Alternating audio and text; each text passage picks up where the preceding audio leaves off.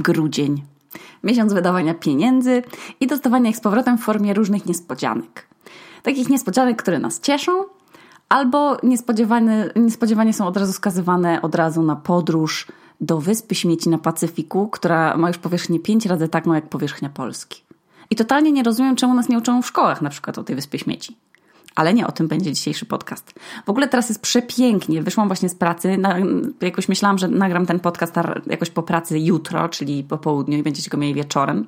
Ale jak zobaczyłam tę przewspaniałą zorzę, yy, kiedy wyszłam z pracy, to jakoś tak dodała mi ona energii i postanowiłam teraz o 23 zasiąść do nagrywania tego wspaniałego podcastu. Co się wydarzyło? Jakby co zainspirowało mnie do tego tematu, do dzisiejszego odcinka? To, co się wydarzyło wczoraj. Jak wiecie, mam nową pracę. Pracuję w nowej knajpie. Jest to kuchnia meksykańska, więc e, jeśli jesteś tym, co jesz, to e, ja jestem teraz naczosami z ostrą salsą albo z guacamole. I ta knajpa ma bardzo starą kuchnię, a ja mam taką manię sprzątania starych rzeczy i przeżywam katarzis, jak doczyszczam coś z rdzy, albo ze starego oleju, albo z przypalenia. Zwłaszcza, że w kuchni są wiecie, takie specjalistyczne, żrące płyny i ja kocham to robić, więc jak nie ma zamówień, to ja wtedy nakładam rękawice jak e, mama Dextera i szoruję tę metalową gąbką wszystko, żeby po prostu, żeby lśniło. I mam taką satysfakcję jak blacha lśni niczym zęby celebryty, najpierw ten kwas i metalowa szczota i tak szoruję, a potem na to płyn polerujący i taka, wiecie, ściereczka z mikrofibry. To jest coś, co kocham. No, wykonanie pracy z natychmiastowym efektem, kocham to. Ale znowu nie o tym. W tej knajpie to, to nie jest ten problem. Ona jest po islandzku. Czyli jest szef, e, trzech, jest trzech szefów kuchni.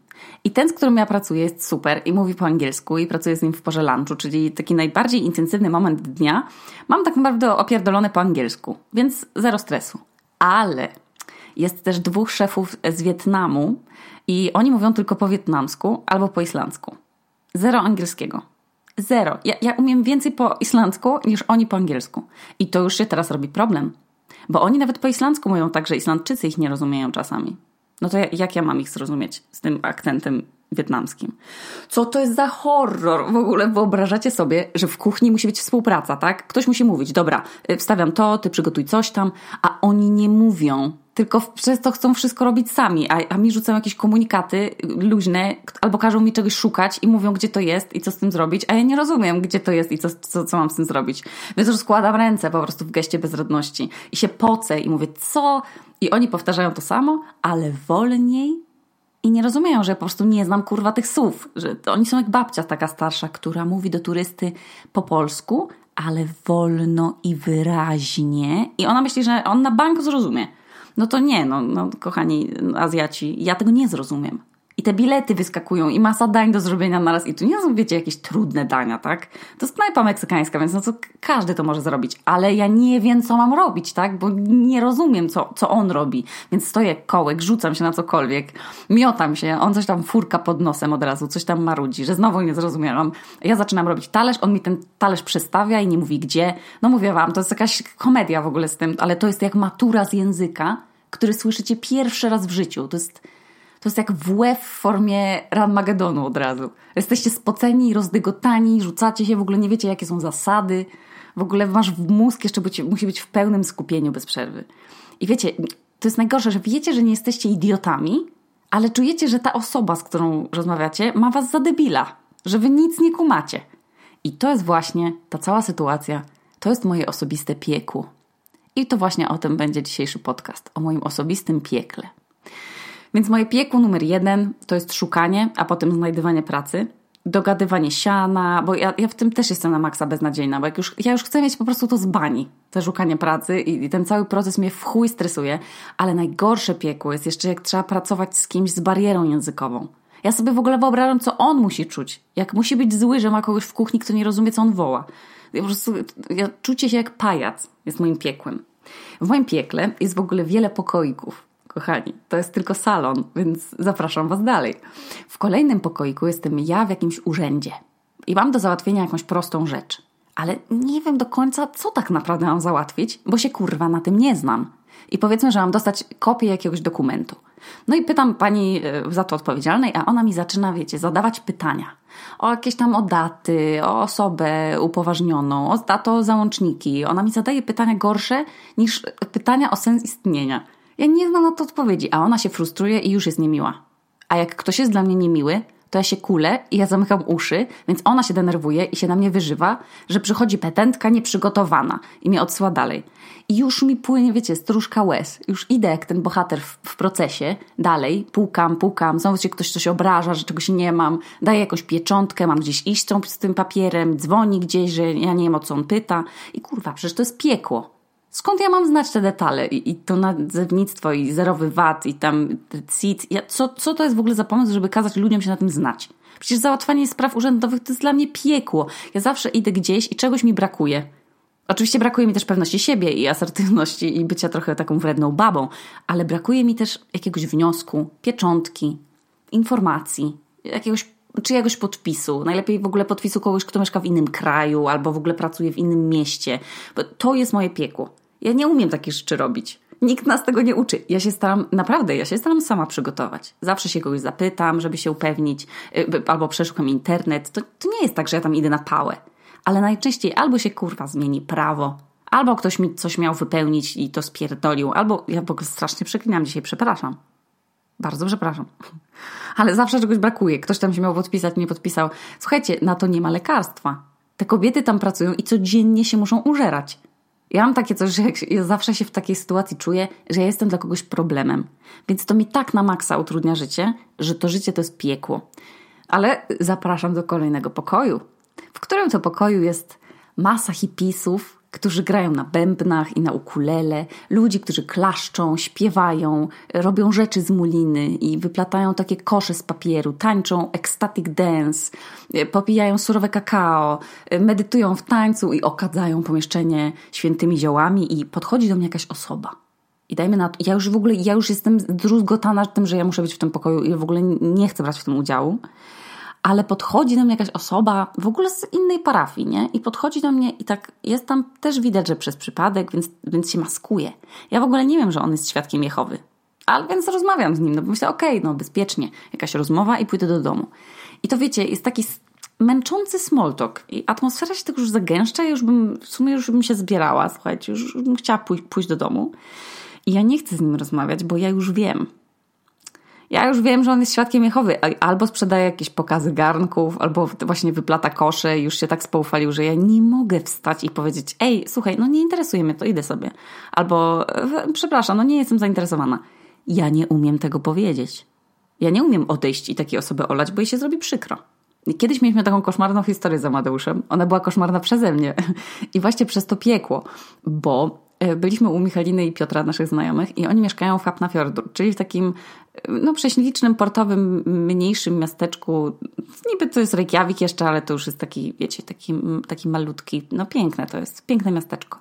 I wracaliśmy od, osiedle w sumie, wracaliśmy od nich sobie y, autobusem i na którymś przystanku, nie pamiętam gdzie, ale na którymś przystanku wsiadł i usiadł przed nami jakiś czarnoskóry mężczyzna. No i jedziemy i on pyta, o, a to twój chłopak? Ja mówię, no tak, to mój chłopak. A on, o, a to taka ładna z was para i w ogóle, a skąd jesteście? A my, że no to stąd. A czy my znamy islandzki? A on to się nam nauczył na kursie w kościele i ja już, wiecie, po tym kurwa, że był kurs w kościele i on nas zaprasza, to już mi się zapala lampka. Ale on nie, że to w ogóle super, że on serdecznie nas zaprasza i wtem on wyjmuje, wiecie, te wszystkie gazetki i broszury i ja już wiem ja już wiem, że on nie jest bezinteresowny. On chce mnie zwerbować. Więc to już trwa i trwa i idą pierwsze propozycje i wtedy ja wykrzykuję, takie o, Amateusz, we need to go, bye. Nice to meet you, bye. I wysiedliśmy. Rozumiecie? Wysiedliśmy z tego autobusu w niedzielę wieczorem, daleko od domu, daleko do kolejnego autobusu, zimno.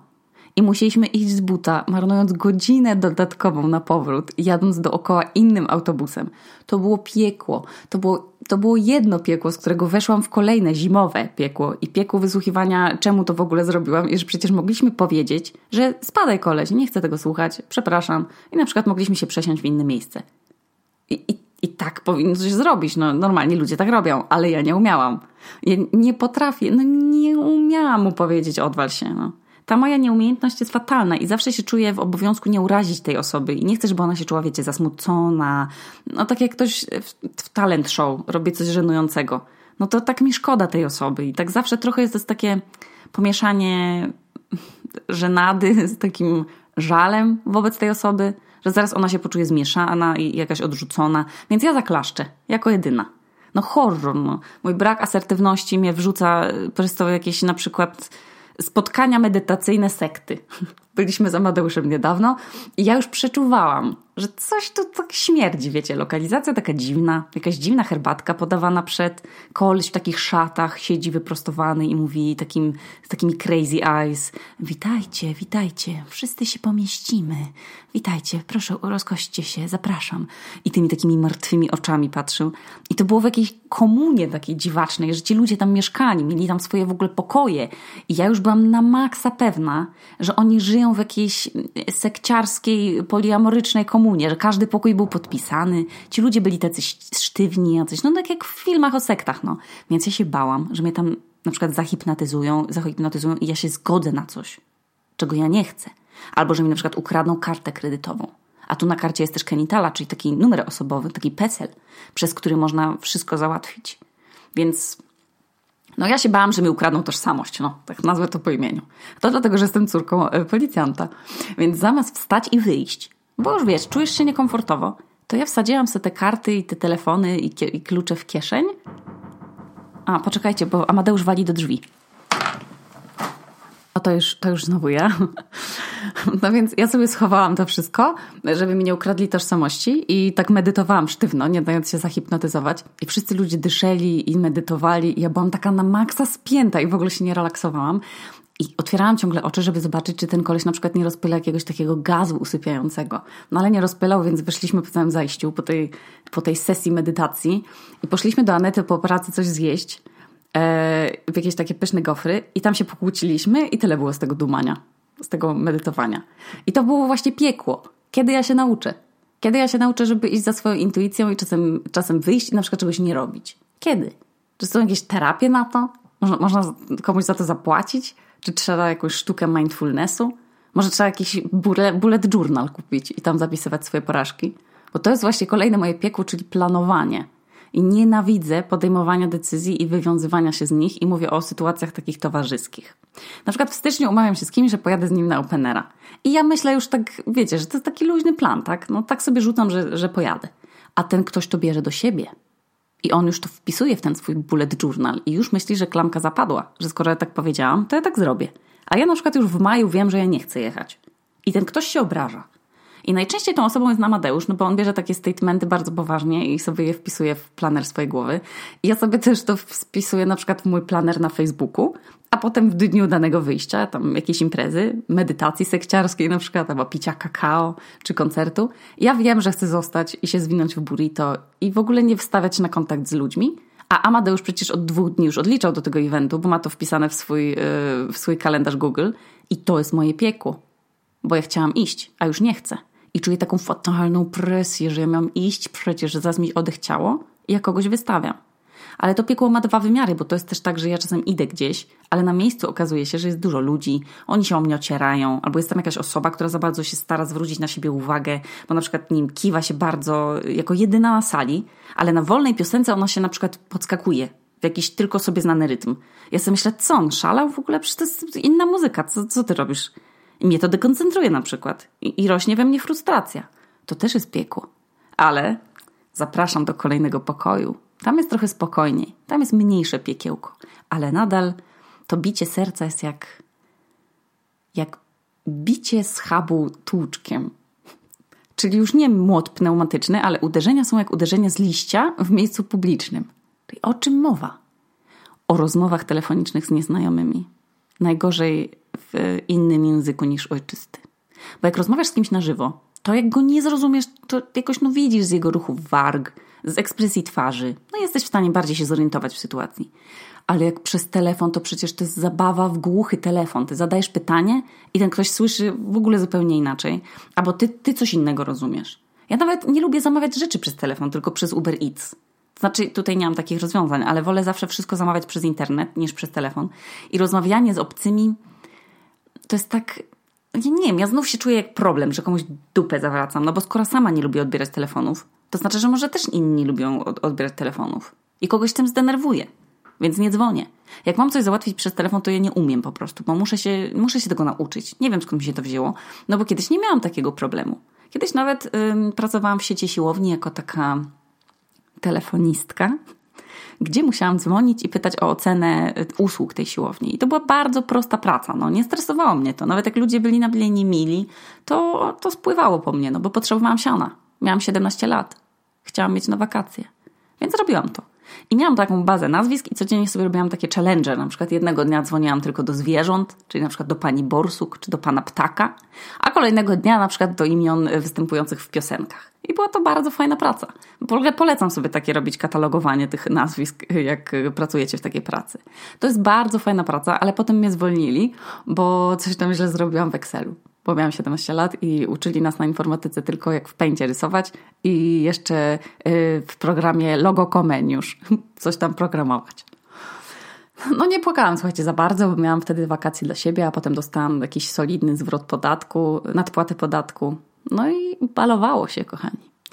Ale z tego małego mojego kinder piekła jest też jeden typ sytuacji. Tam są sytuacje, w których zrobicie coś, że wszyscy się na was patrzą. Na przykład przedwczoraj w sklepie. Ja zawsze miałam problem z korzystaniem tych takich, z tych y, kas samoobsługowych. No bo wiecie, tam zawsze coś pójdzie nie tak, że coś źle się skasuje albo się źle położy i ta kasa tak miga i ktoś musi przyjść i naprawić wasz błąd. Czyli y, A, jesteście problemem i B, wszyscy się na was gapią, bo chcieliście ukraść pomarańcze ale jakoś to wypchnęłam w ogóle ze swojej strefy dyskomfortu aż do przedwczoraj, bo oto co się wydarzyło. Że jako na, na Islandii jest e, pół miliona Polaków na 350 e, tysięcy mieszkańców, to w kasach w Kronanie, w takich sieci sklepów, jest do wyboru język. Albo jest islandzki, albo angielski i polski. I tam jest sporo różnych komunikatów, więc wybrałam język polski. W razie gdybym na przykład nie zrozumiała i coś źle zrobiła, no i żeby pan nie podchodził mi ratować tego i żeby nikt się nie gapił na mnie. Więc ostatnio miałam wybrany angielski i to był taki cichy komunikacik, ale pan sklepu i tak musiał przyjść i tam mi przeciągnąć tę kartę. No to kasuję te rzeczy po polsku. Tam to pik i pik i wtem w całym sklepie taki mega głośny komunikat, że aż banan mi wypadł z ręki. Na maksa, na cały sklep słyszę Połóż produkt ponownie w strefie pakowania i poproś o pomoc pracownika sklepu. Jak wszystkie oczy na mnie. Jezu, jak film o Tupaku. Wszyscy na mnie. Ja płonę. Podchodzi pan i mówi do mnie po polsku. I ja już wtedy nie dość, że płonę, bo on podszedł, to jeszcze on mówi do mnie po polsku. I cały sklep już wie, że mam odłożyć ten produkt w strefie pakowania i pewnie jestem Polką złodziejką. Wiecie, jaki stereotyp. I ja pakuję te produkty, ten banan mi wypada i wychodzę takim śpiesznym krokiem z tego sklepu horror. I myślę sobie, że część z Was, jak tego słucha i nie ma lęków społecznych, albo żadnych tego, tego typu problemów, to Wam się wydaje, że jestem psychiczna. No, kochani, mi też się tak wydaje. No i wychodząc już z mojego piekła do tej znamienitej strefy komfortu, czyli do łóżka, do domu, do Amadeusza, albo do dziadka Stasia, do Teda, do Rusi, gdzie mieszka Lena, no to mijamy jeszcze lęk przed podróżowaniem, i spóźnianiem się na środek transportu, czyli jak mam wylot o 16.30, to najlepiej byłabym na lotnisku na przykład o 11.30, żeby niczego nie przeoczyć, nie utknąć w korku albo żeby niczego nie zgubić.